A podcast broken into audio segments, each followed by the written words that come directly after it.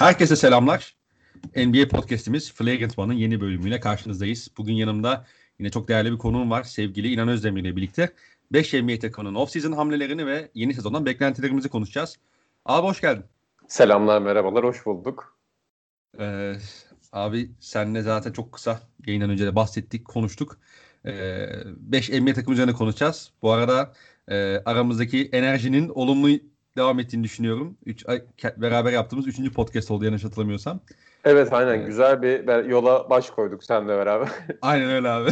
benim için de benim için de güzel oluyor. Playoff'ta iki tane yapmıştık zaten. Ee, Hani normalde tabii ki haftalık programlar sen de ben de sen de başka şeyler de yapıyorsun. Ama böyle hani takımları derinlemesine uzun uzun konuşacak zamanı bulmak güzel oluyor. Aynen öyle abi. Ee, istersen direkt hemen başlayabiliriz takımlarımızla. Tabii tabii sen hangi takımı istiyorsan oradan yürüyelim. Ben sıralamamı yapmıştım. Los Angeles Clippers'a başlayalım abi. Ee, geçen sezon tabii ki bir hayal kırıklığıyla bitti. Ee, Denver Nuggets 3-1'den seri verdiler. Ee, bu sezon belli başlı önemli değişiklikler de oldu. Özellikle e, Montrezl Harrell, Jamichael Green gibi, e, Landry Shamet gibi isimler takımdan ayrıldı. Yani Joakim Noah da var ama hani çok böyle e, kayda değer bir e, kayıp olduğunu söyleyemeyiz geçen sezonki Clippers rotasyonuna baktığımızda.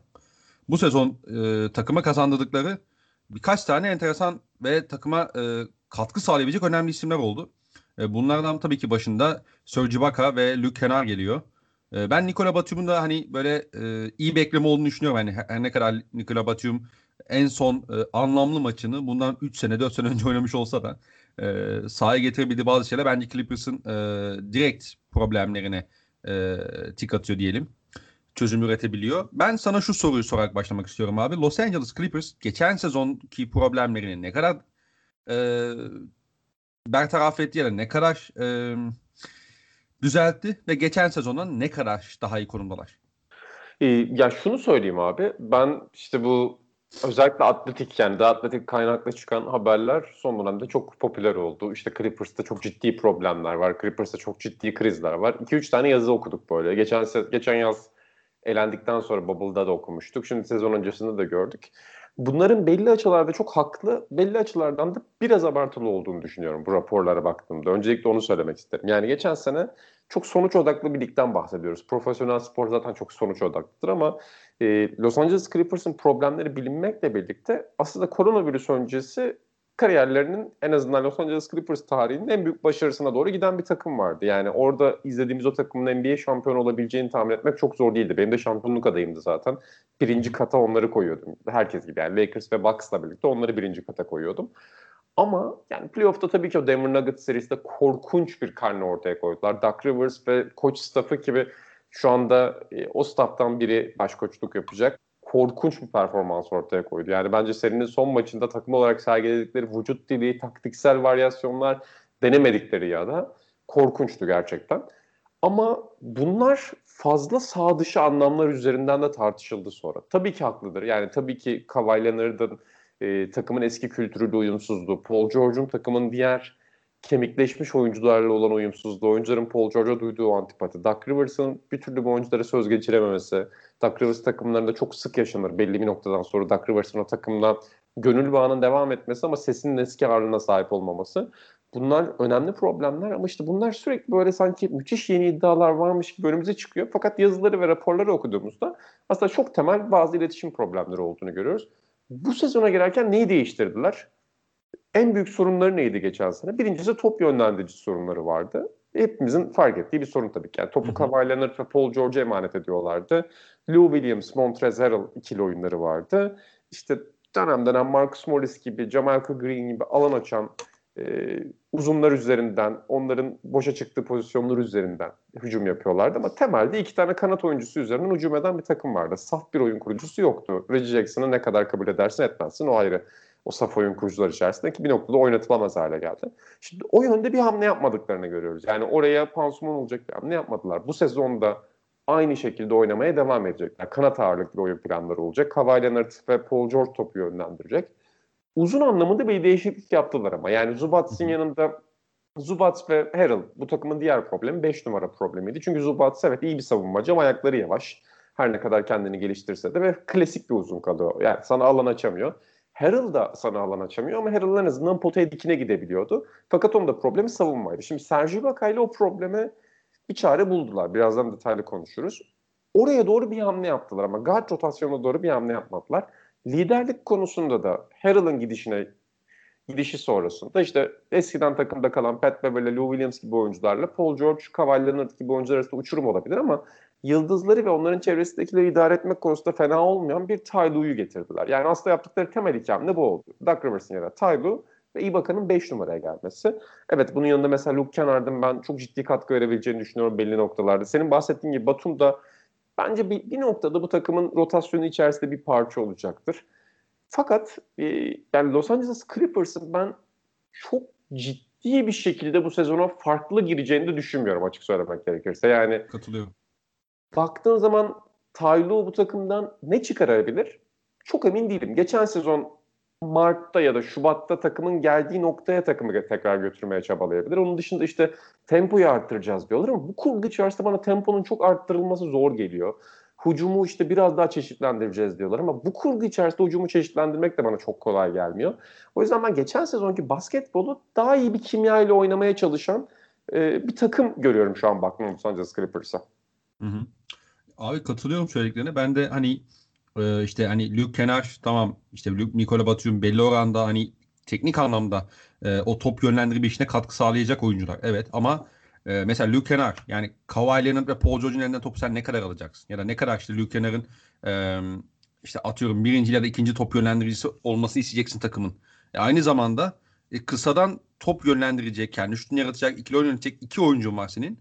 Lou Williams, Luke Kennard ikisini aynı anda sahada tutmak ciddi sorunlar beraberinde getirecek. Çünkü savunmada bu ikisi de e, sıkıntılı oyuncular.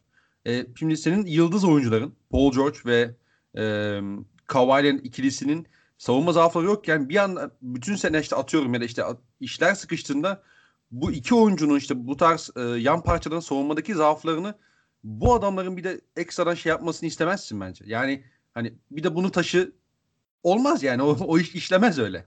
Kawhi Leonard'ın sezon içerisinde geçen sene e, zaten bu noktada çok fazla hani e, şey yaptığını gördük yani Kawhi Leonard'ın bile bu işte hani e, biraz canın sıkıldığını gördük. E, dolayısıyla ben geçen geçen sezondan çok daha iyi olduklarını düşünmüyorum. E, Ibaka iyi bekleme. Evet. Ama Ibaka mesela bence e, hala mesela şeyin Clippers'ın bir tane temel problemlerinden birine de çözüm üretmiyor. O da şu. Serge bak hani geçen sene özellikle biz Denver serisinde şunu gördük. Ee, Kawhi Leonard da Paul George da alan görüşü çok yani elit olan inanılmaz iyi pasörler olmayan oyuncu oldukları için tamam iyi pasörler ama hani işte yani ne bileyim işte Chris Paul, Rajon Rondo, LeBron James alan görüşüne ve pasörüne sahip değil bu adamlar sonuçta. Rakipler bu ikilileri özellikle ikili oyunları e, şey savunduklarında ikili sıkıştırma getirerek savunduklarında ya da bu oyuncular potaya penetre yaptığında e, içeri gömüldüklerinde Clippers'ın özellikle hakikaten yarı sahada çok tıkandığını gördük. Şimdi Ibaka evet bir camp up tehdidi ki şey zaten biliyorsun. E, Jamalco Green mesela Denver serisinde ciddi katkı vermişti belli dönemlerde. Ibaka bunu devamlı verebilecek bir oyuncu. Ama hala mesela hadi abi sen bizim dördü üçlerimizi yönet. İşte e, o ikili sıkıştırmalar sonrasında bizim yarı saha hücumumuzu e, işte ikinci aksiyonları, üçüncü aksiyonları sen yap diyeceğim bir adam değil. Mesela buraya da çözüm üretemedin. Yani dolayısıyla ben Clippers'ın çok fazla şuta kalacak bir takım şuta kalan bir takım olacağını düşünüyorum. Bu şuta kalmanın belli başlı zaafları var. O da şu siz çok fazla 3 sayı atarsanız çok fazla işte uzun şut denerseniz bu uzun rebound anlamına gelir. Dolayısıyla da rakibin temiz rebound çektiği her senaryoda sizin neredeyse 2 e, saniyede, 3 saniyede ya da 4 saniyede e, pota e, sizin pota çevrenizde bitmesi anlamına gelir. Özellikle e, reboundları işte yani Antetokounmpo'lara, Russell Westbrook'lara vesaire aldırıyorsa takımlar bile. Yani mesela Clippers'ın ben dolayısıyla hala o belli başlı problemleri bu sezonda devam edeceğini düşünüyorum. Yani işte eforsuzluk problemi deniyordu ya mesela Clippers'la alakalı geçen sene. Bence mesela o bir sebep değildi başarısızlıkta. Bence bir sonuçtu Clippers'ın eforsuzluğu. Çünkü siz o akışkan oyunu oynamazsanız yarı sahada özellikle e, hani doğru oyunu oynayamazsanız siz o şeyi kaybedersiniz zaten. Yani her seferinde e, geriye koşmak zorunda olmak bu bekle yani bunu yapmasını beklemek bu takımdan çok gerçekçi bir, bir beklenti değil bence. Ve bu problemler bence devam edecek de bu sene Clippers'a. Ya kesinlikle öyle. Yani temposuzluğa yarı sahada nasıl bir cevap bulabilir Taylu diye bakıyorsun. İşte evet sen bahsettin. Luke Kennard'ın oradaki varlığı ekstra bir tabii ki şutör olarak önemli olacak. Yani Luke Kennard'ı sen Hı-hı. Hakikaten hem uzunlarınla ikili oyuna sokabilirsin hem kanatlarınla ikili oyuna sokabilirsin ve çıkışında sana iyi bir şut opsiyonu getirir. Belli açılardan e, işte yani daha sağlıklı olmaları kaydıyla tabii ki bu sezon içerisinde yine kısa rotasyonda da belli şeyler yapabilirsin. Ama baktığında Tylo işte Cavs'te mesela David Blatt'tan görevi altında temelde yaptığı şeyler detayları düzeltmek oldu en başta. Yani David Blatt LeBron James'i biraz farklı konumlandırıyordu. Takım içerisindeki hiyerarşiyi Tylo çok daha doğru oturttu. Yani bu Kyrie ile ilişkisinin bozulması değil. Kyrie ile de çok iyi geçiniyordu. Ama en azından mesela çok akıllıca yaptığı şeylerden biri. Maç sonlarında LeBron'u e, pasör gibi konumlandırmak yerine daha fazla aktif, daha oyunun içerisine sokan bir e, bir yapı kurmuştu. Yine mesela mola dönüşlerinde çok daha yaratıcıydı. David Blatt aslında Avrupa'dan çok daha yaratıcı bir koç olarak geldi ama NBA sistemi içerisinde Tylo işte bu mola dönüşü oyunlarda ligin en verimli koçlarından biriydi o dönem içerisinde. Hı hı. Keza 2017'de oynattığı oyun çok daha akışkan, çok daha modern bir oyundu. Ama o oyunların hepsi sonuçta LeBron James'in etrafında alan açabilen şutörlere sahip bir takıma var, sahip olması nedeniyle olmuştu. Yani o takım evet. doğru kurulmuştu. Doğru eklemeler yapılmıştı şampiyonluktan sonra bile ve farklı basketbol sistemlerini uygulayabiliyorlardı. Yani voleybolda oynayabiliyorlardı. Çok modern bir şekilde açık alanda da oynayabiliyorlardı. Sonrasında savunma performansları onların ayağına sıkan olmuştu ve çok daha iyi bir takıma sahip karşıda çok daha iyi bir takımın olması onları bozmuştu. Ama burada mesela yani müthiş dünyayı ya da Amerika'yı yeniden keşfedebileceği bir sistem yok. Kawhi Leonard orta mesafe atacak. Paul George her ne kadar Doug Rivers tarafından biraz yanlış kullanıldığını ifade etse ki sonra yanlış çıktı zaten söylediği şeyler. Yani istatistiksel olarak bir karşılığı yok söylediklerinin. Paul George yine o omuz problemi yaşamazsa eğer çaprazlardan kendi oyununu kurmaya çalışacak. Tepeden çok daha fazla değil ama çaprazdan özellikle perde çıkışlarında Oklahoma'da çok iyi yaptı. MVP sezonu dediği sezonda çok iyi yaptı. Akışkanlığını buldu ve sonrasında oyunu force etti. O sistemi deneyecek. Ama işte iş dönüp dolaşıp Paul George'un o gece kaçta kaç şut attığı, Kawhi o gece orta mesafeden kaçta kaç şut attığına dayanıyor. Ve o noktada Lou Williams pas almadığında, Patrick Beverly savunmada 4 numaranın ya da 5 numaranın işini yapmadığını gördüğünde, işte Zubats, Marcus Morris de ki onların problemleri olduğu yazılıp çizildi son dönemde dediğim gibi. E, Marcus Morris de anlaşamadığında o yüzler düşmeye başlıyor. O anda zaten geçen sene kenarda olan Taylu bir kademe yükseltip bu takımı nereye götürebilir çok emin değilim. Yani geçen sene söylemediği da Rivers'a belirtmediği hangi sırra sahip çok emin değilim bu konuda. Ben e, o yüzden hani dışarıdan bir basketbol aklı getirmeyi de istemediler. Çünkü Kawhi Leonard'dan korkuyorlar muhtemelen bu anlamda. Zaten Kawhi Leonard bu tip kararları vermeyi seven, force etmeyi seven bir oyuncu. Onu küstürmek istemiyorlar belli ki. Dışarıdan bir isim getirmek istemediler. Ben Tyler'ın korkunç bir koç olduğunu da düşünmüyorum. Belli açılardan yanlış da eleştiriliyor bence Tyler. Ama yani Tyler zaten bu takımın staffının bir parçasıydı. Ve bu takımın staffı toplu olarak başarısız olmuştu. Bu sezon neyi farklı yapacaklar bu anlamda emin değilim açıkçası. Ee, ya abi tam bu noktada mesela Doug Rivers'ın söylediği bence çok e, doğru bir şey var aslında. Hani Paul George şey yapmıştı ya bu e, kimin programıydı? E, Matt Barnes'la Steven Jackson mıydı abi? Aynen All the Smoke. All the Smoke. E, mesela oraya katıldı ve işte hani işte adjustment'lar da problem vesaire işte yapılmayan adjustment'lar değiş o maç içi yapılan işte maç maç yapılan o değişikler e, ek, e, rakibe göre hamleler de bizim asıl problemimiz diyor. E Dark Rivers'a şey dedi yani. Ki Dark Rivers'ın da mesela asistan koçlarına ne kadar değer verdiğini onları, dinlemeyi ne kadar e, sevdiğini biliyoruz en nihayetinde. Şey dedi yani benim sağ, sağ tarafımda hemen şey Tranlı oturuyordu. Hani umarım problem e, adjustment'lar değildir dedi. Ki doğru bir şey. Güzel de bir cevap hakikaten bence. Hani hakikaten Clippers için temennimiz o problemlerin adjustment'lar olmaması yönünde tabii. Yani Serrano'nun yapabildiği tabii ki belli başlı şeyler var. Hani ben 2016 şampiyonluğunda özellikle final serisini yeniden izlediğimde e, Steve Kerr'ı hakikaten denize döktüğünü düşünüyorum. Özellikle seri ilerledikçe. Çok değerli e, detaylarda fark yarattığı anlar oldu özellikle. E, iş, yani seri Cleveland'a döndükten sonra. E, ama işte şey o ya, yarı şey basketbol sahasına çıktığınızda sizin elinizde LeBron James varsa sizin işiniz hakikaten çok kolaylaşıyor. Ya. Yani oyuncu olarak da kolaylaşıyor, koç olarak da kolaylaşıyor. LeBron'un yanında barınmak herkes için kolay değildir. Evet. Ama bir yandan da çok kolaydır aslında. Bence Teranlu da bundan gayet iyi şekilde faydalandı. Ee, iyi iş yaptı şeyde ama bu takımın şey problemlerini çözebilecek mi? Yapısal problemlerini çözecek mi? E, o zor. Yani bunu yapabilecek koç sayısı da belki de hani bir elin parmağında geçmez yani NBA'de en nihayetinde. E, iş burada yani e, şeyin Clippers'ın kendi içerisinde yapabileceği, çıkartabileceği e, farklılıklara kalıyor gibi geliyor. Bir de işin şey boyutu var. Mesela geçen sene bu takımla alakalı e, benim en azından düşündüğüm noktalardan biri de şeydi. Bu takım fazla kaliteli. Özellikle sezonun ilerleyen döneminde bunun sıkıntı yarattığını gördük. O da şu. Senin takımında Paul George var. İşte Reggie Jackson geldi. Kawhi Leonard, Marcus Morris, Lou Williams. İşte geçen sene Montrezl Harrell vardı. Ee, vesaire vesaire. Bu adamlar sürekli yani bu adamların hepsi e, skor atmak isteyen ve top, belli şut adedini e, yakalamak isteyen oyuncular. Top yönlen, top kullanmak isteyen oyuncular. E sen buna da mesela çok şey yapmadın ki. Mesela bu e, şey der hani Sporting Cast'te mesela çok Kawhi ve Paul George'a göre dizayn etmedi.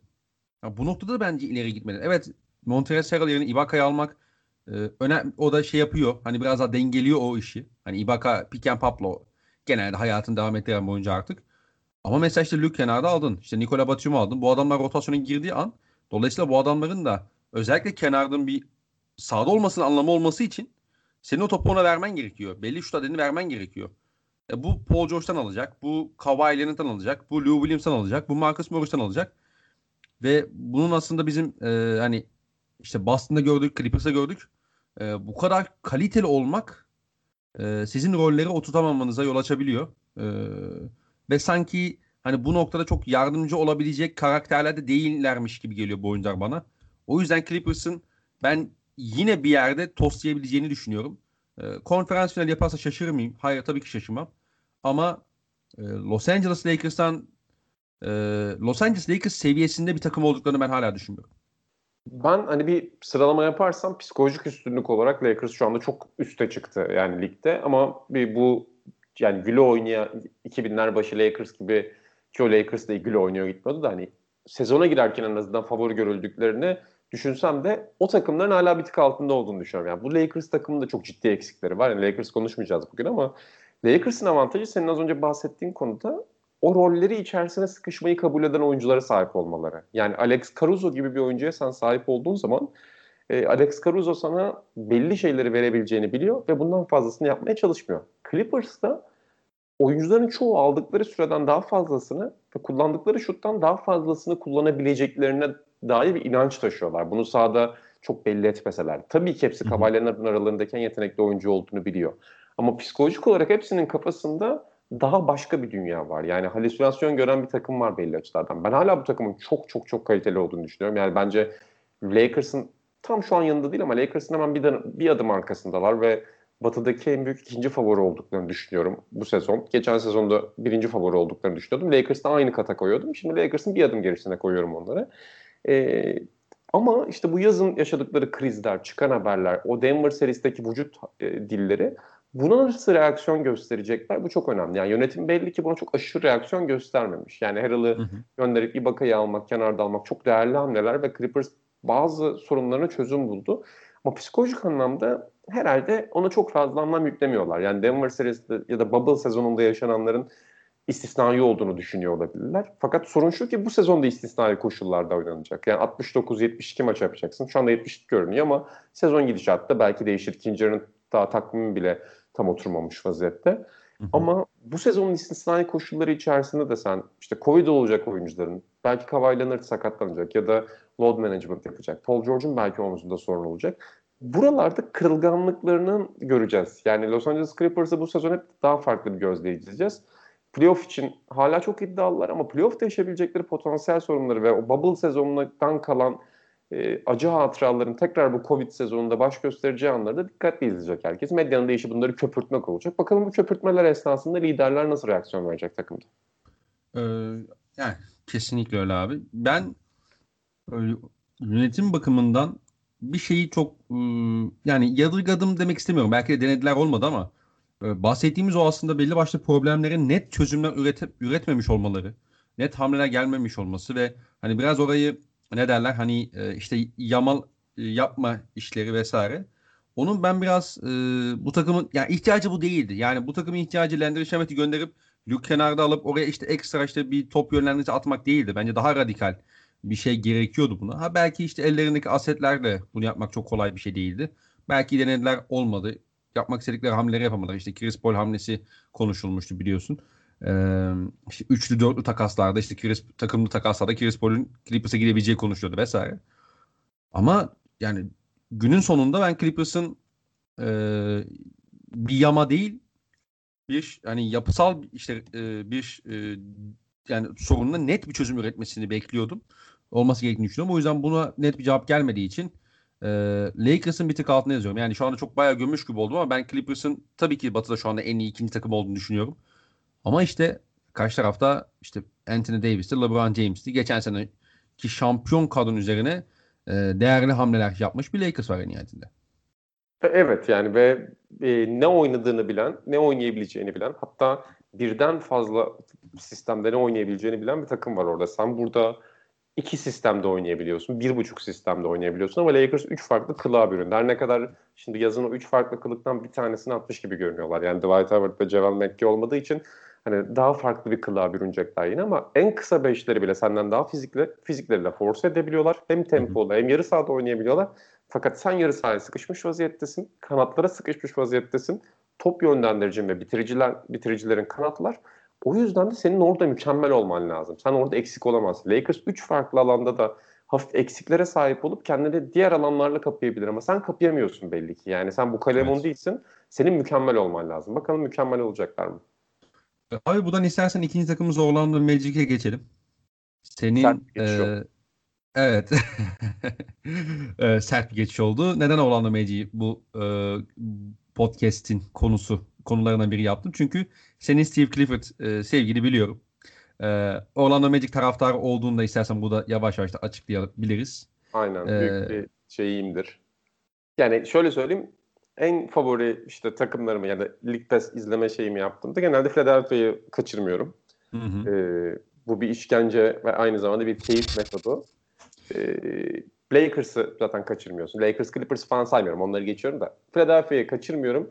Bir başka işkence metodu olarak Cleveland'ı kaçırmıyorum. Cleveland maçlarını izlemek de bir e, farklı bir lezzet veriyor. Ama Orlando maçlarında hem Steve Clifford'ı çok sevdiğim için hem de Jonathan Isaac'le Aaron Gordon'u izlemeye de bayılıyorum abi. Markel Fultz'a eskiden beri bir sempatim var. Yani hem oyuncular karakterleri hem de koçun kişiliği beni çok mutlu ediyor. Yani Steve Clifford'ın çok daha değerli yerlerde olmasını istiyorum. Orlando'yu küçümsediğim için değil. Orlando'yu da çok seviyorum ama bu birliktelik bana çok büyük bir haz veriyor. Bu sezonda e, izleyeceğim bol bol. Ee, ya abi aslında konu saçılmışken sormak istiyorum. Ee, belki açıklamak istemezsin tabii ona saygı duyuyorum ama NBA'de bir gönül bağının olduğu takım var mı? Ya bence Philadelphia. Yani hmm. Philadelphia ve Cleveland eskiden beri açıkçası. Yani bir Oklahoma City şovu gelmedi. Ona biraz üzüldüm. yok maalesef. Yani hiçbir hissim yok. Hiçbir hissim yok.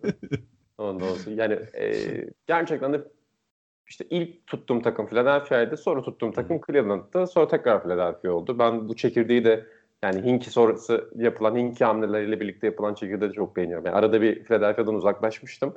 Ama e, şu anda da Philadelphia.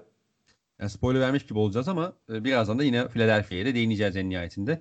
Abi Orlando Magic ile alakalı e, sana şunu sormak istiyorum. Orlando Magic bu sene doğuda playoff yapabilir mi? Yoksa özellikle şeyin de sakatlığıyla birlikte, Jonathan Isaac'in de e, ikinci defa ciddi bir sakatlık geçirmesiyle birlikte sanki bu sene biraz daha hani lotaryaya yatalım. Belki işte bir takas yapabilirsek Vucevic'i takaslayalım. E, işte belki Aaron Gordon'u e, güzel bir pakete karşılık gönderelim e, diyeceğini düşünüyor musun? Yoksa bu takım e, play'in için hala ciddi bir aday mı? Ya bence play'in için bir aday bu takım. Ee, onu söylemem lazım. Zaten play'in için doğuda aday olmak bir başarı sembolü değil. Yani play'in için aday oluyorsun zaten. Doğuda var oluyorsan oluyorsun o adaylık. Ki bu sene doğu gelişti yani. Doğuyu da küçümsemek için söylemiyorum ama e, Orlando Magic mesela geçen seneye giderken 7-8 adayıyken şu an 9-10 adayı onu söyleyebilirim ya da 10-11 adayı.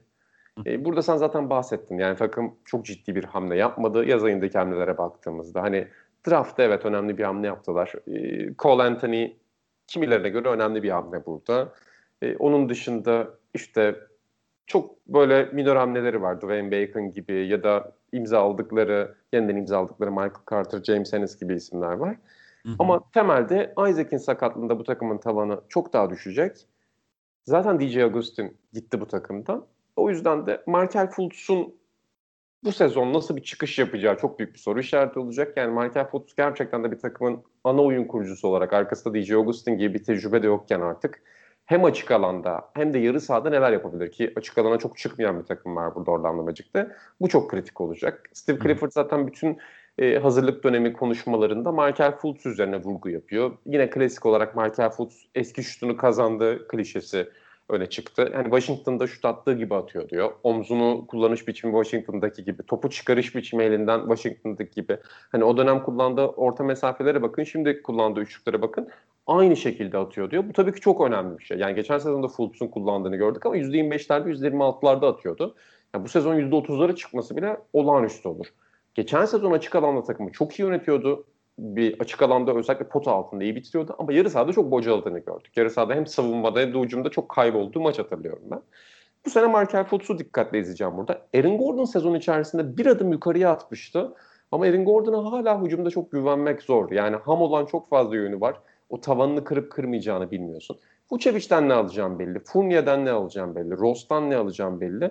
Yani bu takıma baktığımızda aslında bu takımın nasıl oynayacağı işte yarı sahada temposuz ama doğru pası bulmaya yönelik, doğru şutu bulmaya yönelik işte bir tane perdeden şutörü çıkarıp o şutörü bulmak ya da Vucevic üzerinden bir handoff ya da Vucevic'in bir pasıyla o şutörü bulmak üzerine kurulu. Açık alanda da bulduklarında Michael Fultz'a gitmeli bir sistem olacak. Fakat ben işte yayınlanmayan Amerikan Mutfak. Şimdi onların üç tanesini çektik yayınlanacak sırayla. Orlando Magic konuşurken şeyi söyledim. Yani bu sezon hazır böyle bir fırsat varken Steve Clifford acaba biraz daha o muhafazakarlığı kırıp açık alana takımı yöneltir mi? Ee, sorusu. Yani böyle bir beklentim var bu sezon dair.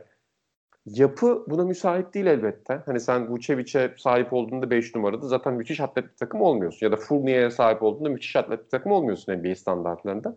Ama en azından Fultz ve Gordon üzerinden belki bu sene daha fazla hücuma çıkan, daha fazla açık alanda iyi, işte hücumun ilk 6-7 saniyesini hedefleyen bir Orlando olur. Ama uzun vadede felsefi anlamda konuşmak gerekirse Orlando'nun şansı şu olur bence. Bu sene playoff'a girmezlerse drafttan çok yüksek sırada bir seçim yapma şansı elde ederlerse tabii ki bu Orlando Magic'in geleceği için ilk turda kaybedilen bir playoff serisinden çok daha değerli olabilir. Ya kesinlikle katılıyorum abi. Bir de hani bu sezonki e, yani bu draft sınıfı daha doğrusu 2021 draft sınıfı çok hani övülen de bir e, sınıf olduğu için özellikle e, işte Oklahoma State'te oynayan Kate Cunningham kendisine de hayranım. E, Acayip. Buradan belirtebilirim. Acayip. İnanılmaz bir topçu hakikaten. Yani hiç zorlamaya gerek yok diye düşünüyorum. Yani sene sonunda e, alsın kramponlarını, alsın çantasını evinden Oklahoma State Üniversitesi'nin değil de işte Oklahoma City'nin şey e, ne derler e, tesislerine gelsin. Hiç düzenini bozmayalım çocuğu. Ben buradan NBA'de e, açık açık söylüyorum. Yani çocuk evinde mutlu. Hiç zorlamayalım. E, bence 2021-2022 sezonuna girerken de çocuk Oklahoma'da yaşamaya devam etsin. Ve yani ee, franchise kurtulur hakikaten. Yani bundan Abi, sonraki yok. Evet. Binlerce pik, piktense bir tane Kate Cunningham zaten seni yapmak istediğin şeye götürüyor. Aynen öyle abi. Aynen öyle. Hakikaten çocuk yani şimdi uçmak istemiyorum da yani uç hadi abi. Bak. Yeni yeni LeBron James'e tanımına uyan net adamlardan biri yani. O, tabii ki yani LeBron James olağanüstü yani inanılmaz bir çıta ama profil olarak sahada yapabildikleri e, sahaya getirdikleri hakikaten o kadar çok benziyor ki o kadar çok örtüşüyor ki e, yani Oklahoma'ya gelirse onun tinerciliğini de yaparız tabii ki. Şöyle evet. düşünüyorum abi ben hani çok uzattık belki bu tarafı ama LeBron James'in oğlu basketbolcu oldu cümlesini ilk okuduğumuzda aklımıza gelen oyuncu Kate Cunningham gibi bir oyuncuydu muhtemelen. Yani Bronny'nin bu oyuncu olmasını bekliyordum. İşte 12-13 yaşında onun highlightlarını gördüğümde ki değerli bir oyuncu olabilir ona bir şey söylemiyorum ama gerçekten de LeBron'un genlerini taşıyan bir basketbolcu. Aynı değil belli açılardan ama genlerini taşıyor basketbol genlerini. E doğru abi. LeBron gençken Kate Cunningham kadar iyi şutör değildi. Doğru söylüyorsun. E, İyice uçuyorum böyle. İyice şey yapıyorum. Ee, abi yani Orlando ile alakalı ben e, Cole Anthony hamlesini gerçekten beğendim. E, 15. sıradan e, böyle bir oyuncu seçmiş olmaları bir kere e, önemli bir eksiklerini gideriyorlar. Yani yani pozisyonel sıkıntı, pozisyon eksiğe de artık atan bir oyuncu Cole Anthony. Ve bence özellikle bu draftın e, dönüp dolaşıp hani bir 3 sene sonra baktığımızda bu draftın steal'lerinden biri olma adayı da var. Kes, olma adayı olduğunu düşünüyorum ben Cole Anthony'nin. Sakatlıklar yaşadı, kötü bir takımdaydı. işte kendi belli başlı problemler yaşadı. Ko- college spacing'i tabii çok sıkıntılıydı vesaire. Bunlar çok etkiledi bence oyununu.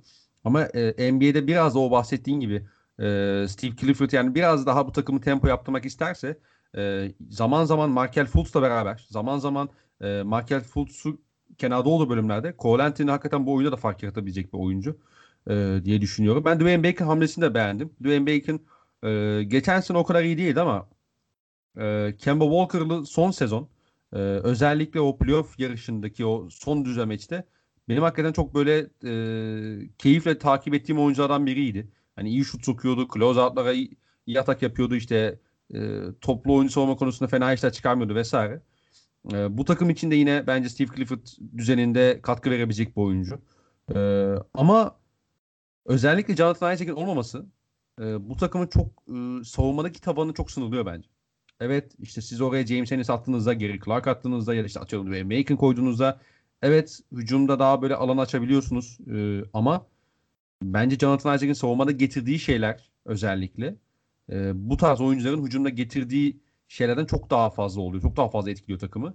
E, dolayısıyla ben hani Orlando'nun işte doğuda biraz güçlenmişken işte e, öyle ama öyle ama böyle işte Atlanta Hawks kadroyu güçlendirdi. İşte e, Washington Wizards Russell Westbrook gibi adamı kadrosuna kattı vesaire. Hani Orlando için evet onunculuk bir e, şeydir, hedeftir. Kesinlikle oranın adaylarından biri olacaklar ama e, sanki bu sene hani biraz o yani işte buralarda takılalım işinden biraz vazgeçip e, ufaktan bir hani drafta yatma ve bir, bir iki tane takas yapma işi onlar için daha hayırlı olur gibi geliyor bana. Özellikle burada Evan Fournier e, işte bir, birinci tura bozdurabilecekleri bir oyuncu. Ben hani X bir contender'ın Evan Fournier'e gitmek isteyeceğini düşünüyorum. Nikola Vucevic kötü bir kontratı var ama e, o yani ligin en kötü kontratlarından biri değil. O kontratın e, e, belki hani yıllık 25 vermek isteyeceğim bir adam değil tabii yani kazanmak isteyen bir takımda ama e, işte All-Star seviyesinde bu oyuncu. Çok değerli işler yapabiliyor vesaire. E, Aaron Gordon artık yavaş yavaş vazgeçilebilir. Yani ben e, Orlando Magic'in e, tabii ki bir Oklahoma City Thunder seviyesinde olmasa da hani sezon sonunda geldiğimizde işte Terence Ross hakeza e, böyle e, pikler yani piklerle birlikte böyle biraz şey olabileceğini düşünüyorum açıkçası. Hani önümüzdeki sezonlara biraz daha umutla bakabileceğini düşünüyorum. E, Olabilir abi. Yani orada işte tek problem gerçekten de genelde Clifford koçluğundaki takımlar ki Orlando'da bunu istiyor hani tek düzenli bir savunma yapıyorlar. Tabii ki bireyler burada çok önemli. Mesela Isaac çok fazla açık kapıyordu. Sonuçta Fournier'in eksikleri var. Vucevic'in ayakları yavaş. Ee, sen Bamba'yı oynatamıyorsun mesela. Bamba senin için oynatılamayacak bir oyuncu bu kurguda. Çünkü Isaac ve Gordon'un her şeyi kapaması gerekiyor Bamba oyun içerisindeyken. O kadar ham ki e, oyun bilgisi anlamında. E, bir de bunun yanına Isaac'i çıkardığın zaman Gordon'a çok ciddi yükleniyor. Yani Michael Fultz'un da savunma içgüdüleri var top çalabiliyor, pas arası yapabiliyor ama düzenli bir savunmacı değil henüz Michael Fultz'ta. Michael Fultz da daha öğreniyor. E, o açıdan işte yani drafta yatmak nasıl olur onlar için? Senin az önce bahsettiğin işte koyarsın Cole Anthony'yi, koyarsın Michael Fultz'u. İkisinin de oynamasını istersin. İkisinde de, de biraz koşturursun. E, o zaman bu takım drafta yatıyor gibi oynar. Çünkü çok fazla hata yapacaklardır. Ama işte Clifford şeyi çok seviyor. Yani oyuncuyu geliştirmek için zaten çok bilinen bir şey ama bazı koçlar daha old school koçlar bunu tercih eder. Hani oyuncuyu 38 dakika sahada tutup hata yapmasına izin vermenin oyuncuyu geliştirmediğini düşünen koçlardan o. Yani bunun yanında oyuncuyu 25-26 dakika kullanıp hatalarına aşırı reaksiyon vermeden hataların altını çizmenin oyuncuyu daha da geliştirdiğine inanıyor. Yani Markel Fultz yönetme biçimi de öyle. Yani Markel Fultz dakikaları garanti olan bir isim ama hata yaptığı zaman da kenara çekilip o hataları konusunda eğitilen bir guard. Tamamen özgür bırakılan bir guard değil. Yani hiçbir zaman bir Dennis Schroeder gibi bir muamele görmüyor NBA'deki koçları tarafından. Cole Anthony'ye de benzerini yapacaktır. Evet savunmada daha kötü olacaklar. Bence biraz tempo yapacaktır. Umarım yaparlar. Ee, ama çok net drafta yatmazlar. Fakat 11. olabilirler senin söylediğin gibi. Yani çapları zaten onları oraya taşıyabilir drafta yatmak yerine. Öyle öyle. Yani e, zaten hani ben işte direkt drafta yatan yani şöyle söyleyeyim e, draft yapmanın bir hani adabı vardır ya sonuç olarak. Yani işte yatalım işte bütün sene 15 maç kazanalım 82 maçta falan. O tarz şeyler hakikaten böyle hani bir basketbol izleyicisi olarak e, beni çok rahatsız eden bir durum. E, o seviyede bir iş yapacağını zaten düşünmüyorum. Steve Clifford, Steve Clifford zaten öyle bir koç değil. Muhtemelen Orlando Magic sezon içerisinde hani değerli toplu bir basketbol oynayacaktır. İşte Steve Clifford takımı performansı göstereceklerdir vesaire. Ama hani organizasyonun başındaki işte o yani front office'a baktığımda yani sanki o işe biraz girebilirim özellikle sezonu ilerledikçe. Çünkü e, enteresan hakikaten ham şeyleri var. Yani X bir contender takımının e, kapısını çalmak isteyeceği e, hakikaten çok ciddi 3-4 tane bence e, Tabii. başka bir asete çevirebilecekleri oyuncular var. Diyelim. İstersen abi buradan Phoenix Suns'a geçelim.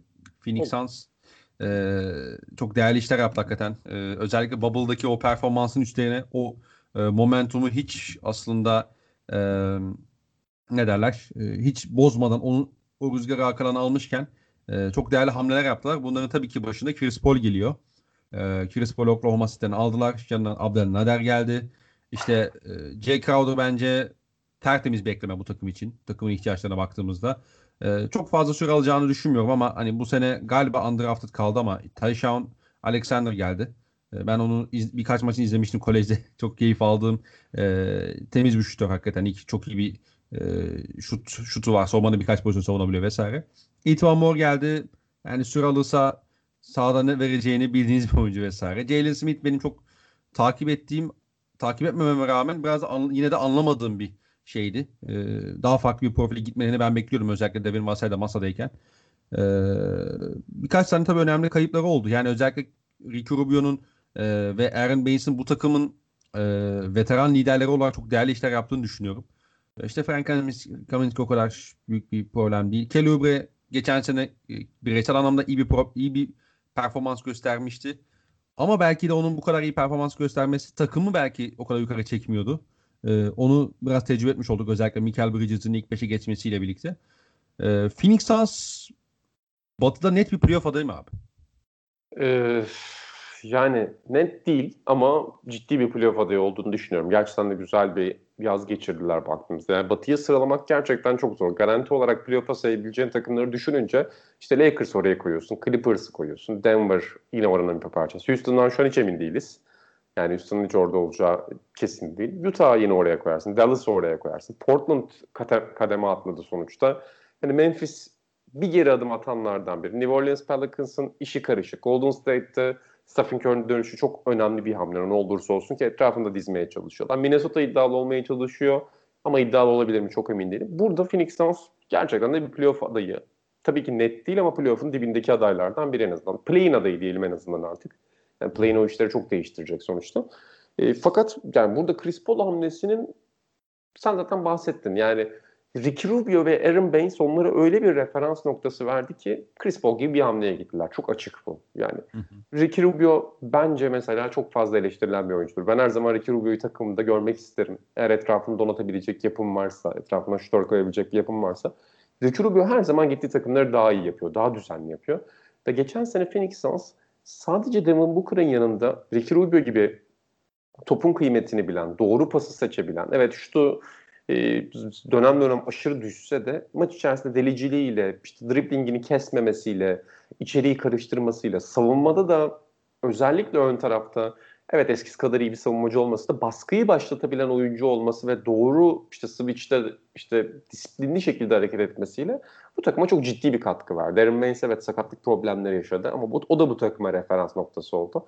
Yani zaten bunu istersin sen genç bir takım olarak. Yıllar boyunca oyuncuların çok süre alıp istatistik yapıp kaybettiği bir düzenden iki tane aslında kendi standartlarında yıldız olmayan, Ricky Rubio yıldız diyebiliriz ama Aaron Baines kesinlikle bir yıldız değil iki tane oyuncuyla bile bir franchise'ın ciddiyetini değiştirebiliyorsun başındaki koç eklemesiyle birlikte. Chris Paul tabii ki Ricky Rubio'dan çok daha üst düzey bir point guard. Evet yaşı ilerlemiş bir point guard. Geçmişte çok ciddi sakatlık problemleri oldu. Şimdi az bir süre yani neredeyse 90-100 günlük bir aradan sonra tekrar yeni bir sezona giriyor. O çok büyük bir ağır bir yük bırakacaktır üzerinde. Ama ne olursa olsun Phoenix Suns yapması gereken şeyi biliyor. Phoenix Suns Devin Booker'ın elinden topu dönem dönem almak zorunda. Çünkü Devin Booker'ın sağlıklı bir şekilde 30 sayı atabilmesi için, 6 rebound, 6 asist yapabilmesi için bazen o topu bırakması gerekiyor. Çünkü topsuz da çok iyi oynayabilen bir oyuncu. Aynı şekilde Aiton'un da savunma ve hücumunu geliştirdiğini gördük geçen sene. Aiton'un da doğru işe alaka olan oyuncular tarafından etrafı donatıldığında ve özellikle ön alanda baskı yapabilen bir point guardla oynadığında switch'te çok etkili olabildiğini gördük. Yani Aiton tabii ki geri adım atarak hiçbir zaman switch yapabilecek bir uzun değil belki bu takım içerisinde. Ama en azından ön alandaki point guard onun açıklarını kapatabilirse o da potu altını kapatabiliyor orta mesafe verse de. E, bütün bunlar Chris Paul'un varlığıyla birlikte, Chris Paul'un gelişiyle birlikte Phoenix Suns'ta ki sen Jay Crowder'dan da bahsettin. O da çok önemli. E, çok iyi bir etki edecek. Yani eğer Chris Paul sakatlanmazsa Devin Booker daha iyi tamamlayabilecek çok az parça var. Liderlik anlamında da Chris Paul her zaman ilk gittiği takımların ilk birkaç senesine çok ciddi etki yapar. E, Chris Paul'un problemi hep üçüncü seneler, ikinci senelerde o takımın içerisinde yarattığı psikolojik harp atmosferinin iyi anlamda başladıktan sonra kötüye dönüşmesiyle oluyor. Bir nokta daha burada vere, verebileceğimiz. Bubble'da gördük ki sen zaten Kelubre'den bahsettin. Kelubre'nin olmayışında gördük ki bu takımın kanatlarında iki tane çok iyi en azından kendi standartlarında çok potansiyelli oyuncu var. Ee, yani Bridges'in savunması çok çok etkileyiciydi orada. Ee, Cameron Johnson da çok iyi tamamladı. Dario Saric özellikle DeAndre Ayton'la da oynadığı bölümlerde, oynamadığı bölümlerde alan açıcı olarak oynadığı bölümlerde de pasör olarak gerçekten çok iyi iş yaptı. Yani sadece bir üçlükçü değil aynı zamanda bir pasör olarak da bu takıma yedekten gelip e, verim verebilen bir oyuncu. Ya Phoenix Suns'tan umutluyum. Dediğim gibi sağlık orada çok önemli olacak ve batı yarışı çok önemli olacak tabii ki. Ee, ya ben Phoenix Suns'ın aslında biraz kadrosuna da baktığım zaman e, geçen sene Oklahoma'nın bir tık daha potansiyellisi olduğunu düşünüyorum. Onu da şöyle açayım. Ee, DeAndre Ayton özellikle pota çevresinde e, kalmasını isteyeceğiniz bir savunmacı. Ee, çok fazla dışarı çıksın e, işte hani işte topun üzerine kal, topun karşısında kalsın vesaire isteyeceğiniz bir adam değil. Ee, bunun yanı sıra e, 1 ve 2 numaranızda Chris Paul evet yani geçen sene mesela Chris Paul'un çok fazla şey highlight'ı var. Abi Paul George'u savundu. Abi LeBron James'i posta savundu. Bunlar var. Bir maç başına bir pozisyon, iki pozisyon. İşte Luka Doncic'i birebir de geçirmedi falan. Bunlar okey. Ama maç başına bir pozisyon, iki pozisyon. Yani Chris Paul e, geçen sene o bıraktığı algıdaki kadar iyi bir savunmacı değil. Kara delik değil kesinlikle. Ama savunmada kumarını oynar. Her seferinde perdesini işte e, perdenin üzerine savaşmaz. işte topsuz oyuncu, şey topsuz oyuncuyu her zaman hani çok aynı ciddiyetle ta, e, takip edemez. Da, bazen savunmada dalıp gider vesaire. İşin ikinci iki numarasına geldiğimiz zaman e, Devin Booker da mesela çok hani böyle üzerine titreyeceğiniz bir savunmacı değil. Çok böyle güvenebileceğiniz bir savunmacı değil. Burada işte Michael Bridges biraz aslında geçen sene OKC'de Terence Ferguson'ın ya da ilerleyen dönemde Luguentz Dort'un aldığı rolü alacak bir oyuncu. Muhtemelen rakibin en e, yani en iyi oyuncusuna Michael Bridges'i verip olabildiğince de onu yine e, rakibin en iyi oyuncusunun üzerine kalmasını planlayacak e, şey e, Phoenix Suns. Ha bu şey anlamına geliyor. Yani işte DeAndre Ayton'u pota çevresine tutalım zaten geçen sene dediğin, senin dediğin gibi savunmada hakikaten kendini geliştirdi. Ee, savunmanın olabildiğince işte Michael Bridges'i ya da işte e, zaman zaman işte yani bunu çok to, toplu oyuncu savunmasını çok istemezsin belki ama e, işte e, Jay Crowder ya da işte Etwan Moore'un vesaire bu tarz işleri yapmasını isteyip e, o iki e, süperstarı, o iki yıldızını biraz korumak isteyecekti diye düşünüyorum ben e, Monty Williams. Ha, çok yüksek tempo yapacaklar mı? Yapmayacaklar. Gerek var mı yapmalarına? Yok, gerek de yok. Yani Paul gibi çok özel bir pick and roll yöneticin var senin. Orta mesafeden e, çok keskin şut atabilen bir oyuncun var. E, Devin Booker çok değerli bir skorer haline geldi ki sadece skorer olarak tanım, tanımlamak bence ona haksızlık olur. E, point karşısında oynadıkları bölümlerde, dönemlerde kendi pasörlüğünü, alan görüşünü çok geliştirdi. Topsuz da oynayabiliyor. E DeAndre Ayton pota çevresinde top aldığı zaman e, hakikaten böyle şey o kadar kolay gösteriyor ki yaptığı işleri pota çevresinde. Hakikaten hani hayran kalıyorsun oyuncuya. Farklı problemleri var onun da vesaire. Ee, işte Javon Carter'ı söylemeyi unuttum. Hani Javon Carter'a bahsettiğim işte toplu oyuncu savunma konusunda e, önemli bir faktör haline geliyor bir takımdaki geçen sene bunu yapabildiğini gösterdi. Cameron Johnson işte e, bu takımın biraz böyle hani Danilo Gallinari'si gibi biraz daha işte alan açan 4 numara e, pick and pop tehdidi vesaire e, gibi olabilir.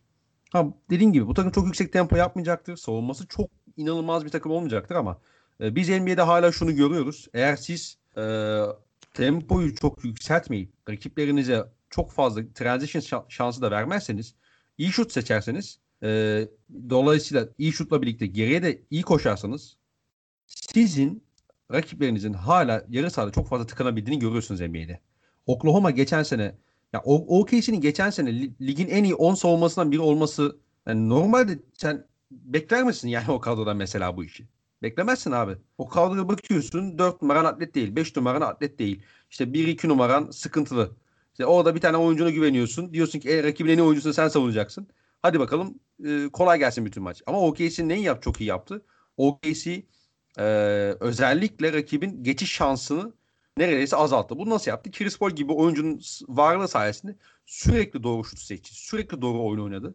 Ben Phoenix Suns'ın tam da bu noktada geçen seneki OKC'nin daha potansiyellisi olduğunu düşünüyorum. Ha bu onları bir şampiyonluk kadar yapar mı ilerleyen vaziyette? Yapmaz.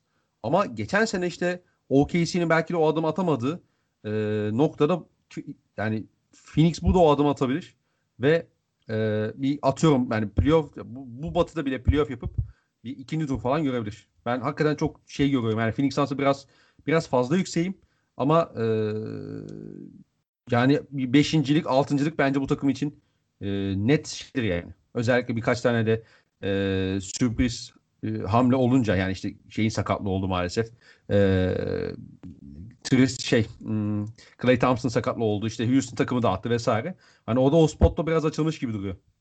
Evet, o yüzden o, öyle düşünüyorum. O spotları alabilirsin ki yani haklısın öyle bir potansiyeli de var bu takımın. Artılarından bir de herkesin hiyerarşinin farkında olması. Yani geçen sene bile bu takım hiyerarşiyi çok doğru oturtmuştu. Yani Ricky Rubio topu getiriyordu. Devin Booker'la birlikte zaten oyunun kontrolü tamamen onlardaydı. 15-16 asist yapıyorlardı. Bu sene biraz daha fazla olabilir Chris Paul'un varlığıyla birlikte ya da e, yani sonuçta istatistiksel anlamda çok önemli değil orada. Fakat Michael Bridges nerede durması gerektiğini ucunda çok iyi biliyor. Jay Crowder zaten çok iyi biliyor. Cameron Johnson aynı şekilde öyle. Dario Saric ne yapması ve ne yapması gerekmediğini bilen bir oyuncu. DeAndre Ayton da maceraya girmeyecektir. Yani onun oyun devamlı, oyun motoru evet gelişse de soru işaretleri var.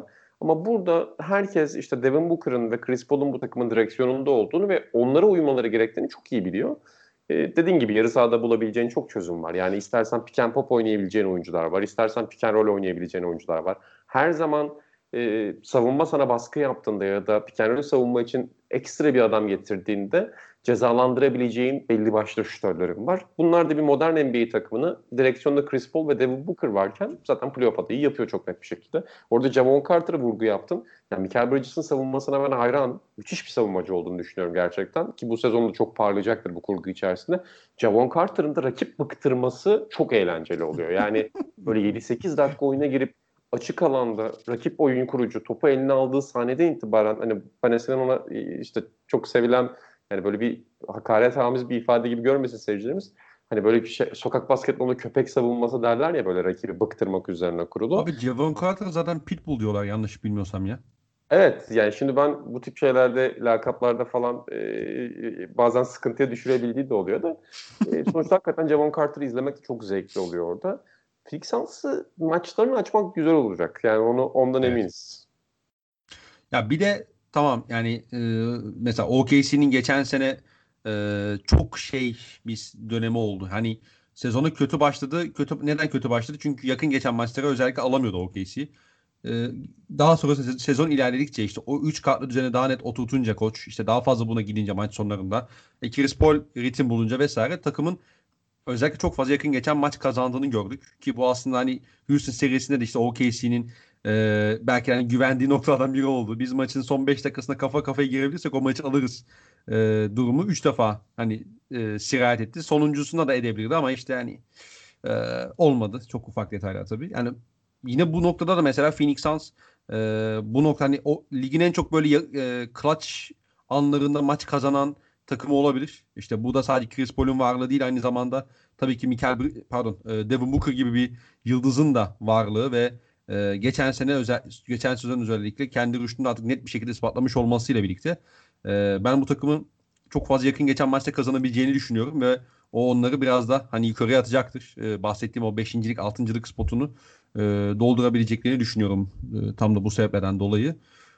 Dediğim gibi abi ben yani 72 maç herkesin sağlıklı kaldığı senaryoda e, DeAndre Ayton da hani böyle e, hani Steven Adams'ın biraz Steven Adams'ın daha iyisi gibi oynamayı kabul ederse yani mental anlamda çok çok yetenekli bir oyuncu ama biraz işte hücumda feragat edip biraz daha savunmada takımın lideri olma işini kabul ederse ben hakikaten Phoenix Suns'ın e, çok can sıkabileceğini düşünüyorum. Yani e, üçüncü sıradan ya da dördüncü sıradan e, yani ikinci sıradan da olsa işte girip yani Phoenix Suns'ı eşlemek istemem yani bir NBA takımı olsam açıkçası. Abi bir de psikolojik olarak yani şey de önemli bence psikolojik olarak. Sen buradaki genç yıldızlarına ki bir tane süperstarın var artık. Yani Devin Booker çok fazla sınıf patladı Bubble'da artık. Daha başka bir klasmanda. Sen onlara para harcamaya ve hamle yapmaya meyilli olduğunu gösteriyorsun bir takım ve yönetimi olarak. Yani Phoenix Suns'ın en büyük dönemlerinde bile en büyük problemi bu oldu. Mark D'Antoni yıllarda, sonra Elvin Gentry yıllarda her zaman Robert Sarver'ın takımları hani para harcamaya kıyan takım, yani para harcamak istemeyen takımlar, cimri takımlar oldu. Zaten bu takımın ne kadar kötü yönetildiğini, işte Ryan McDonough yıllarında Robert Sarver ve ekibinin bu takımı ne kadar berbat şekilde yönettiğine dair çok fazla haber çıkmıştı daha sonrasında. Sen evet. Devin Booker'a ki artık süper yıldızların yani ilk çaylak yıllarını, çaylak kontratlarını tamamladıktan sonra evet sen de yola devam edebiliyorlar kulüp olarak ama artık ikinci kontratlarında genç süper yıldızlar ben başka takıma gitmek istiyorum diyebiliyorlar çok rahat bir şekilde. Anthony Davis de onlara bunu verdi. Ve son yıllarda senin kontratının artık uzunluğu da etkilememeye başladı. Yani Jim Butler gibi de yapabilirsin. Şu an James Harden'ın yaptığı gibi de yapabilirsin. Artık birçok oyuncu daha güçlü olduğunu bildiği için takımları takımları bu yönde ittirebiliyor. Beni takas edin. Ben artık gitmek istiyorum diyebiliyor. Kontratların bağlayıcılığı kalmadı NBA'de. Ama sen Devin Booker'a sen kalmak istiyorsun. Sen benim franchise'ımın yüzüsün ve böyle olmak istiyorsun. Ben de sana bu yatırım yapmak istiyorum mesajını veriyorsun. Yani sen Chris Paul'lu dönemde şampiyon olmayacaksın. Ama Chris Paul bu kontratını bitirdiğinde ya da Chris Paul kontratının son senesinde buradan takaslandığında senin yaratacağın o boşluğa başka bir oyuncuyla birlikte başka bir oyuncuyu getirip şampiyon bir Phoenix Suns yaratabilirsin. Ee, Booker, Aiton ve onun yanına getireceğin üçüncü süper yıldız ya da süper yıldız adıyla birlikte. 2-3 sene sonrasında yapılan bir hamle bu aynı zamanda Phoenix Suns'ta. Katılıyorum. katılıyorum. Ee, buradan e, aslında biraz daha sıkıntılı olduğunu düşündüğüm yapıya geçelim abi istersen. Senin de taraftarı olduğunu açıkladığın Philadelphia 76ers. Ee, onlar tabii ki e, çok birkaç tane hani değerli olabilecek hamle yaptılar. Özellikle bunun başında tabii ki Al Horford'un e, takası geliyor. Orada e, kadroya Terence Ferguson ve Danny Green gibi hamleleri kattılar.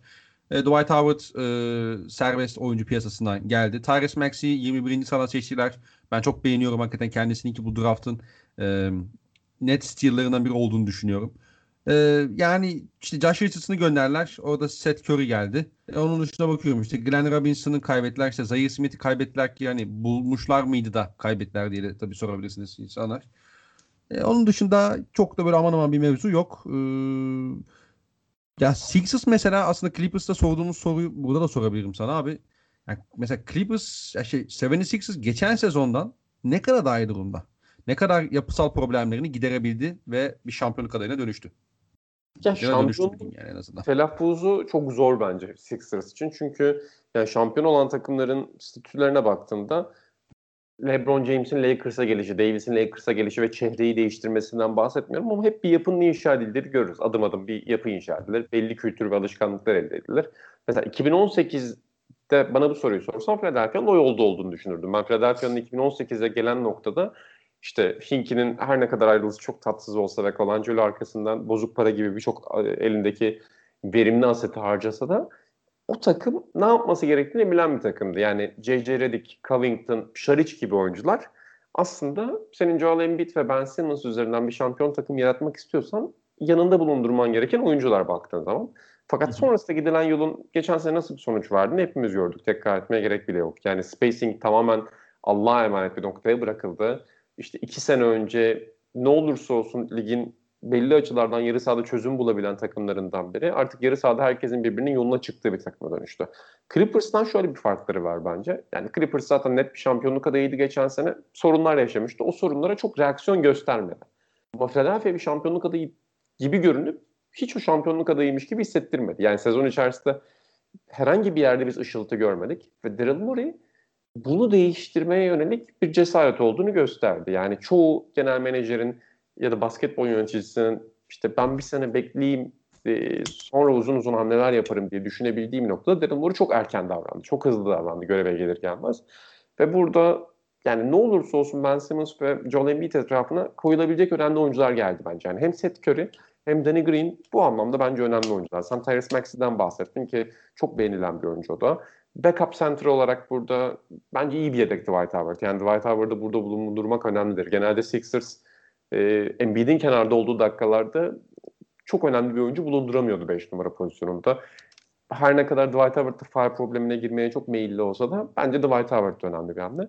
Fakat Sixers'ın sorunu şu abi. Yani ne olursa olsun işin dönüp dolaşıp Ben Simmons ve Joel Embiid'e geldiği açık tabii ki ama daha da büyük bir problem şu bence. Ben Simmons, Seth Curry, Danny Green, Tobias Harris ve Joel Embiid çok büyük bir beş değil hala bu. Yani isim olarak da, oyun kalitesi olarak da, tavan olarak da bu beşin çıkabileceği sınırlar var. O sınırların üzerine çıkabilmelerinin tek yolu Ben Simmons. Onun dışında Seth Curry'nin getirdiği şeyler belli ve çok önemli şeyler. Danny Green'in getireceği şeyler çok önemli olabilir. Tobias Harris'in zaten getirebileceği şeyler çok önemli olabilir. Ki Doug Rivers koçluğunda tekrar o iki sene önceki haline dönebilir belki de pick and roll basketbolu içerisinde. Ama bu takımın tavanı benim o 2018'de tahmin ettiğim yerden daha yukarıya gelmedi. Yani Jim Butler hamlesi bile kendi içinde basketbol doğruları taşıyan bir hamleydi. Daha fazla pick and roll oynatırsın ki playoff içerisinde gördük. Ben Simmons'ı biraz daha her ne kadar kullanışsız hale getirse de o da bir basketbol felsefesi hamlesiydi. Fakat sonrasında yaşananlar eldeki malzemeyi tamamen yıkmak, eldeki malzemenin verimini düşürmek üzerine sonuçlandı. Yani şimdi en azından doğru bir yola girdiler. Fakat bu doğru yolda bu sezon doğuda bir seri geçebilmek ya da iki seride çok rekabetçi olabilmek. Yani ikinci seride yedinci maça taşıyabilmek Philadelphia için bir umut ışığı olacaktır. Ben Philadelphia'dan uzun vadede bu basketbol aklıyla yönetilirlerse umutluyum. Ama kısa vadede bu takımı tabii ki bir şampiyonluk adayı olarak görmüyorum. Belki bir totem olarak da görebilirsiniz bunu. Ee, ya mesela geçen seneki takımla bu takımlar bu takımlar arasında şöyle çok ciddi bir fark var. Mesela e, sen El Horford'u o takımdan çıkartıp 4 numarada El Horford alıp e, ilk beşine Seth Curry ya da Danny Green attığın zaman bir kere Tobias Harris daha rahat ediyor.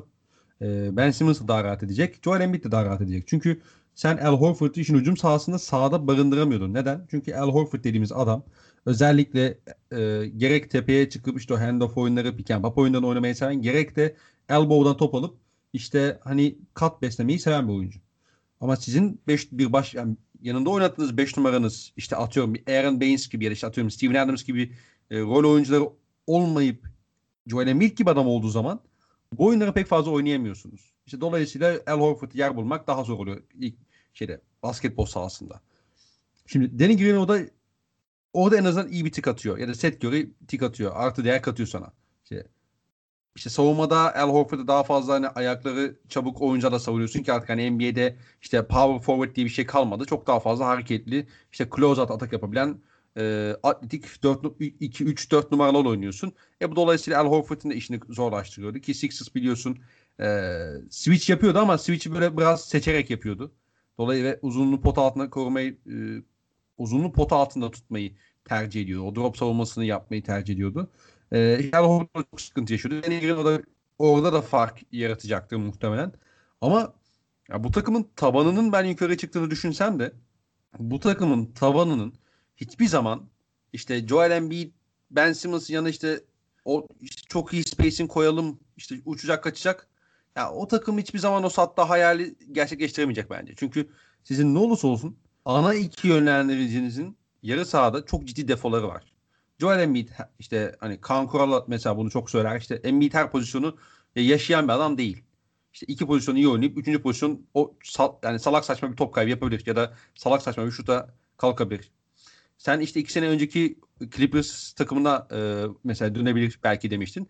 Bu takımda ona çok dönme ihtimali var mı? Ondan emin değilim. Çünkü bir kere ana yönlendiricinin e, pick and roll'de bir tehdit gelmiyor ki tepede top aldığı zaman. Yani sen onun tehdit getiremiyorsun. Çünkü rakipler işte 3 yani 4 adım falan vererek savunuyor şeyi Ben Simmons en nihayetinde. E, Embiid çok böyle pick and roll'de kullanmak isteyeceğim bir uzun değil vesaire. E, bir de işin şeyi boyutu var. Mesela geçen sene ama öyle ama böyle hani Josh Richardson sana sağda şey getiriyordu. Ha, topu yere vurabilen işte iki pick and yönetebilen işte ne bileyim o perdeyi kullanıp orta mesafe atabilen bir oyuncu şey izlenimi yani o vaadi veriyordu sana. Ha belki takım içi problemler olmuştur. Belki Josh Richardson'ı sene sonu takımda tutamayacaklarını düşünmüşler. Kontrat e, yapısı şey gereği hani kontratın bitiyor olmasından dolayı e, işte set göre daha böyle 3 sene e, 24 milyon dolar bir kontratı var galiba. Yani güzel bir kontratı var hakikaten. E, belki ondan da o işe gitmiş olabilirler vesaire. Ama yani sen geçen seneki yapısal problemlerini hala çözemedin. Sen or- sen de Clippers gibi bir yama yaptın oraya. E, dolayısıyla hani Sixers geçen sene işte tamamen sallıyorum şu an hakim değilim. Ama işte 82 maçta 48 galibiyet aldıysa yani belki bu sene işte 50 galibiyet, 51 galibiyet alabilir. Ama hani yine işte Boston'a, Toronto'ya geldiğinde işler ya orada sanki hani yine takılıp e, evine dönecekmiş gibi duruyor. E, yani en azından benim e, bende oluşan izlenim hala bu. E, bir de yani abi Embiid'le Simmons'a sahipsen yani o da artık şeyi seçimini yapacaksın yani. Bence Sixers tabii ki bunu bir sezon sonrası düşünecektir. Belki daha uzun süre düşünecektir. Belki hiç düşünmeyecektir. Hani bu ikisinin başarılı olabileceğini düşünüyor olabilirler. Okey. Ama yani e, abi şey zor ya. ya. Bu ikisinin beraber başarılı olması çok zor. Gerçekten çok çok çok zor yani. O kapı, o pencere açıktı. Ama işte o pencereyi de kapatan Kavali'nin o malum şutu oldu hakikaten. Ya ben evet, bundan sonrasının zor olduğunu düşünüyorum. O sezon hakikaten gidip şampiyon olma ihtimalleri vardı. Bütün defolarına rağmen. Çünkü üçüncü parçaları Jim Butler gibi bir parçaydı. Çok daha farklı bir takım konumu sokabiliyordu. Burada önemli olan şey bence. Yani iki sene önce Clippers örnek vermemi şöyle açayım. Ya Tobias Harris'i sen verimli bir şekilde bu takımın bir parçası yapmak istiyorsun. Tobias Harris'e belki iki sene önceki o Clippers'daki pick and roll adedini ve pick and roll açısını vermen lazım. Çünkü Tobias Harris de verimli olması için takımın uğraşması gereken oyunculardan biri. Çok doğal bir şekilde tamamlamıyor kimseyi. Hı Set Curry'i çeşitlen, hücumu çeşitlendirmekten bahsediyoruz. Set Curry'i kullanıp kullanabileceğin alanlar çok bariz. Yani Ben Simmons zaten ligin en fazla 3'te asist yapan oyuncusu. E, Seth Curry'i zaten bulacaktır. Açık alanda çok hızlı bir şekilde rakip sahaya gelip çaprazdan ya da tepeden çok rahat o üçlüyü yollayabilecek bir oyuncu Seth Curry. Bunun dışında Seth Curry'i her ne kadar aynı verimlilikte olmasa da Embiid ile birlikte handoff aksiyonlarına sokabilirsin. Tıpkı J.J. Redick'in yaptığı gibi. Çünkü sen iki sene önceki temel ucumun açık alanda Ben Simmons yarı sahada Redick Embiid üzerine kuruluyordu. Hatta Redick'i Marco Bellinelli ile çok iyi yedeklemişlerdi. E, Marco Bellinelli'nin hala basketbol sahasında oynayabildiği dönemlerde ve Marco Bellinelli bile o takıma katkı vermişti. Sadece o takımın tabanını azaltan şey tabanı daha yüksek bir takımdı. E, playoff'ta dönüp dolaşıp Boston serisine geldiğin zaman sen rakibin ağır kanatları, rakibin fizikli kanatları seçerek J.J. Redick'in üzerine gidiyorlardı ve J.J. Redick cezalandırıyorlardı. Yani takım yıllar boyunca bunun cezasını ödedi bu tip serilerde. O yüzden de Evet Seth Curry de böyle bir defekt yaratacak. Evet Danny Green her zaman mesela şut anlamında bu takıma istediğini vermeyecek. Ama en azından bir tehdittir hücumda. Burada doğru dersleri çıkardılar.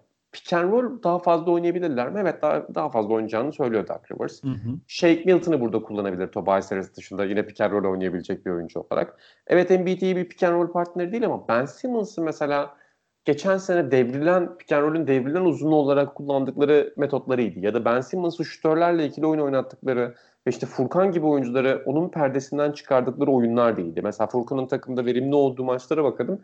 Ben Simmons'ın o maçlardaki rolü, bir Chicago maçı vardı mesela. Ben Simmons'ın o maçlardaki rolü herkesten daha fazladır. Furkan da kendisi söylüyor bunu. Ben Simmons ona o adımı attıran oyunculardan biri baktığımız zaman. Şimdi o adımı Seth Curry'e de attırabilir. Ben Simmons ki Seth Curry zaten Dallas sistemi içerisinde attı. Bunlar artılar. Ama evet yani mesela Boston senden daha potansiyelli. Milwaukee senden daha iyi bir takım. Toronto senden en azından istikrar, düzen ve oyuncu grubunun birli, birbirini tamamlaması açısından daha değerli bir takım. İş dönüp dolaşıp biraz buna geliyor. Şimdi Brooklyn gibi bir faktör geldi oraya. Bu takımlar kadar iyi mi Sixers değil ama en azından kendisi için doğru birkaç hamle yaptı. Yani bu yazdan beklenen buydu bence. Salary cap'lerini biraz daha düzelttiler. Geleceğe dair hamle aralıklarını açtılar. Horford'un kontratından kurtulmak önemliydi. Josh Richardson'a veremeyecekleri o kontrat onlara senin bahsettiğin o 8 milyon dolarlık Seth Curry'i getirdi. Yani bunlar önemli hamleler ama Daryl Morey bir sonraki büyük hamleyi şimdiden planlıyordur. Yani o da Ben Simmons ve Joel Embiid'in yanına üçüncü bir star getirmek ya da getiremeyecekse de Tobias Harris star değil çünkü. Getiremeyecekse de bu takımın iki oyuncusunu dağıttığı zaman yani iki yıldızından birini elden çıkardığı zaman onu nasıl maksimum bir paketle elden çıkarabileceğini düşünmek üzerine kurgular yapıyordur şu anda. Ee, kesinlikle abi katılıyorum. Bir de bence bu Sixers'ın bu sene yapması gereken e, şey noktası tempo yapması lazım kesinlikle. Yani oraya siz e, Al Horford yerine Danny Green'i attığınızda ya da işte Seth Curry'i attığınızda özellikle Danny Green'in hala basketbol sahasında yapabildiği çok değerli işler var. Bunlardan biri de özellikle rebound aldık, alıp takım koşmaya başladığında e, çok keskin bir şekilde işte e, basketbol sahasındaki iki köşeden birine deparlar atıp orada ayakları kurup kaldırıp şutunu atabiliyor. E, şimdi tempo yapmak ister, istediği zaman bu takım yapabilir. Bunu yapması için de bence kesinlikle bir numaralı e, odak noktalarını bence reboundları Ben Simmons'a aldırmak olmalı abi. Yani özellikle Danny Green'i çok daha fazla toplu oyuncu savunmasında kullanıp biraz daha Ben Simmons'ı e, o biraz daha savunmanın merkezine doğru yani savunma merkezi gerçi Embiid olacak muhtemelen çok şey olmayacaktır ama biraz da o reboundları bir şekilde Ben Simmons'ı aldırmaya başarabilirlerse e, Sixers'ın ben normal sezonda çok e, şey yapabileceğini düşünüyorum. Özellikle açık alan bulduğunda çok e, can yakabileceğini düşünüyorum. Dark Rivers bunu yapabilir mi? Yapar mı? Embiid buna biraz da tabii ikna olacak yani. Sonuçta Embiid o reboundu e, six, Embiid şeye bırakacak mı? Ben Simmons'a bırakacak mı? Ya da rebound aldıktan sonra ne kadar çabuk o outlet pasları verecek tempo yapmak için. Tabii bunlar belirleyici olacaktır ama bir şekilde reboundları Ben Simmons'a aldırmak ya da rebounddan sonra çok çabuk şekilde ilk pası Ben Simmons'a vermek bence Sixers'ın e, üzerine titremesi gereken noktalardan biri bu sezona girerken. Bir de yani Ben Simmons'ın daha fazla orta mesafe deneyeceği kesin. Yani bence çok fazla üçlük müçlük yine denemeyecek ama e, dak, yani şunu söyleyeyim tempoyu arttırdığında Dave Yoger gibi bir hücum koçu olacak yanında. Bu çok önemli bir şey. Dave Yoger yani Doug Rivers asistanlarına başta da konuştuk. Anahtarları teslim etmeyi çok benimseyen koçlardan biri. Dave Yoger onlara tempoda, Sacramento Kings'e bile tempoda o düzeni öğretmişti. E, tempoda daha düzenli ve verimli olmayı öğretecektir. Savunmada da Dan Burke gibi bir müthiş bir savunma koçuna sahip olacaklar. Sam Cassell yine staffın içerisinde. Bütün bunlar bence doğru hamleler. Yani sen dediğim gibi bu takımın tabanı şampiyonluk değil ama bence şampiyonluk yolundaki ilk taş, taşları belli açılardan koydular. O yüzden ben sana göre daha yani bu yamayı daha iyimser görüyorum bu yamayı. Bu yamadan bir şampiyonluk çıkmayacak ama bu yama sonraki yamalar için bir yol haritası sunuyor bence Sixers'a. Peki. ben çok keskin bir yani e, takas olmadığı sürece yani bu keskin yani radikal bir hamle olmadığı sürece ki bu radikal hamle Embiid ve Simmons'ın e, birbirinden aslında koparılması diyeyim. Ki burada bence birini seçecek olursam takımda tutmak için ben Ben Simmons'ı tutarım Embiid yerine. O da ayrı bir konu tabii. Ama yani. Bu arada yani kişisel bir not daha söyleyeyim. Ben Harden dedikodularının gerçekleşmesini o kadar istemiyorum ki herhangi bir anlamda. Yani Harden'ı sevmek sevmemekten değil. Yani Philadelphia formasıyla Harden'ın izolasyon yapmasını istemek istemiyorum. Yani izolasyon oynamasını izlemek istemiyorum abi kesinlikle. O yüzden umarım böyle bir şey gerçekleşmez. İnan Özdemir'den çok açıklamalar. Sixers taraftarlığımı bırakırım. Sixers'ımı askıya alırım dedi. Yani tabii ki bana deseler ki şu, şu gün bir takım kurdun. Bu sene şampiyonluğa oynuyorsun. Harden'ı mı istersin Ben Simmons'ı mı? Harden'ı seçersin elbette ama bu takımın Ben Simmons'la bir yere gitmeye çalışmasını izlemeyi Harden'la bir şey başarmasından çok daha eğlenceli buluyorum açıkçası. Ee, istersen ki buna katılıyorum bu adam. Benim de James Harden böyle çok tuttuğum bir adam değil. Özellikle hani son e, playoff serisinde artık böyle yani sıtkım sıyrıldı sürekli James Harden'ın e, tepede birebirlerini mismatch kovalamasını izlemekten. E, istersen buradan e, batıdan bir takıma, son takımımıza geçebiliriz abi. Denver Nuggets. Onlar e, aslında e, bu off season'da benim en azından e, düşünceme göre geriye giden takımlardan biri. Özellikle Jeremy Grant'i kaybetmek e, onlar için çok e, önemli bir kayıp oldu. Tabii ki iyi bir kontrat aldı şeyden Detroit'ten Jeremy Grant. Ha, tutabilirler miydi? Yani isteseler tutabilirlerdi muhtemelen ama Jeremy Grant hücumda daha fazla gol almak istediğini, daha fazla e, işte süre almak istediğini istediği için Detroit'e gittiğini söyledi. Enteresan bir tercih. Saygı duyuyoruz. E işte Torrey Craig playoff'ta çok faydalı fayda sağlayan bir adam değil. Ama normal sezonda sizin özellikle e, işte Cemal Murray ve e, Nikola Jokic'i saklamanız için oldukça değerli bir oyuncuydu. İşte onu kaybettiler Milwaukee'ye. İşte Mason Plumlee iyi bir backup 5 numara. Tabii ki özellikle Bubble'da iki tane çok e, şey sekansı var onun maç sonunda. E, biri işte seeding maçlarında Lakers'a karşı Kuzma'nın e, maç kazandıran basketindeki o e, sırt dönük oyuncuya switch yaptırma e, isteği. Diğerinde de tabii ki malum o ikinci maçta LeBron James'e takılıp Anthony Davis'e boş üçlü atırması var ama onun dışında ben hani Mason Plumlee'nin iyi bir backup 5 numara olduğunu ve bu takım için önemli bir savunmacı olduğunu düşünüyordum. Onu kaybettiler. Ee, çok fazla böyle inanılmaz eklemelerde olmadı abi. Yani çaylaklar geldi. Ee, Isaiah Hartenstein'i görüyorum. Bir de tabii ki bu sezon off season'daki en önemli hamleleri yani en azından hani Paul Millsap da kaldı tabii ama dışarıdan getirdikleri Jamal Green. Ama onun dışında Denver Nuggets geçen sezon o şampiyonluk penceresini e, aralamıştı ama bu sezon sanki o pencereyi biraz daha böyle e, kendileri için kapatmışa benziyorlar özellikle forvet rotasyonundaki o birlikte. Ee, yani zaten Jeremy Grant burada başlangıç noktası olarak en konuşulması gereken oyuncu. Sen de bahsettin. Ee, aslında Denver ona benzer kontratı verdi. Yani o kontrat yüksek bir kontrat ama Denver onu tutmak istiyordu. E, senin söylediğin gibi o bundan daha iyi bir oyuncu olduğunu düşünüyor. Belki playoff performansı bunda e, öyle bir ışık yanmasına kafası sebep olmuştur. Ya da içinde daha başka bir oyuncu olduğunu düşünüyor. Ben topla hiçbir zaman o kadar birebir üretebilecek bir oyuncu olduğunu düşünmesem de bu yönde bir hamle yaptı ve bu ciddi bir kayıp elbette. Hı hı. E, ama burada da iş dönüp dolaşıp bence şuna geliyor. Yani Cemal Murray bizim normal sezonda gördüğümüz 18-20 sayı arası atan, bir maç 30 atıp bir maç sonra 12-13 sayı atan oyuncu mu olacak? Yoksa Cemal Murray Bubble'da ya da NBA playofflarında gördüğümüz gibi 30 sayıyı çok rahat bir şekilde rakip potaya yollayan ve bunu işte %40'ın üzerinde üçlük isabetiyle %90 serbest atışta atan oyuncu mu olacak? Yani Denver Nuggets'a dair bundan sonraki yolu belirleyecek sorulardan biri bu. Çünkü Nikola Jokic'in ne yapacağını çok iyi biliyoruz. Yani Nikola Jokic ne yapabileceğini gösterdi. En kötü halinde bile Clippers serisinin bazı maçlarında en kötü durumundayken bile ki kendi standartlarında kötü diyorum elbette. Yarattığı tehdit çok benzersiz bir tehdit. Yani NBA'in şu anda en özel, en sıra dışı oyuncularından biri. Anlatmaya bile gerek yok ama yanında Cemal Murray'nin istikrarı burada kritik olacak. Ve yani dönüp dolaşıp yine Michael Porter Jr. bu takım için gerçekten üçüncü yıldız mı? Ve o üçüncü yıldız olabilecek istikrara sahip mi? Bu sorular aslında onların kaderini belirleyecek sorular olacak. Tabii ki mesela Jamal Green hamlesi bence önemli bir hamle. Bence Michael Green'in gerçekten çok değerli bir oyuncu olduğunu düşünüyorum modern NBA'de kendi rolü içerisinde.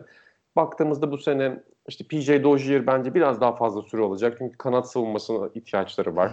Az önce bahsettiğim Craig hamlesi, Craig'in gidişiyle birlikte ve Jeremy Grant'in gidişiyle birlikte. Ama normal sezonda Denver yine maç kazanan bir takım olacak. Çünkü belli bir hücum sistemleri var ve bu hücum sistemi onlara maç kazandırıyor. Savunma da geçen sezonun başındaki kadar verimli olmayacaklar.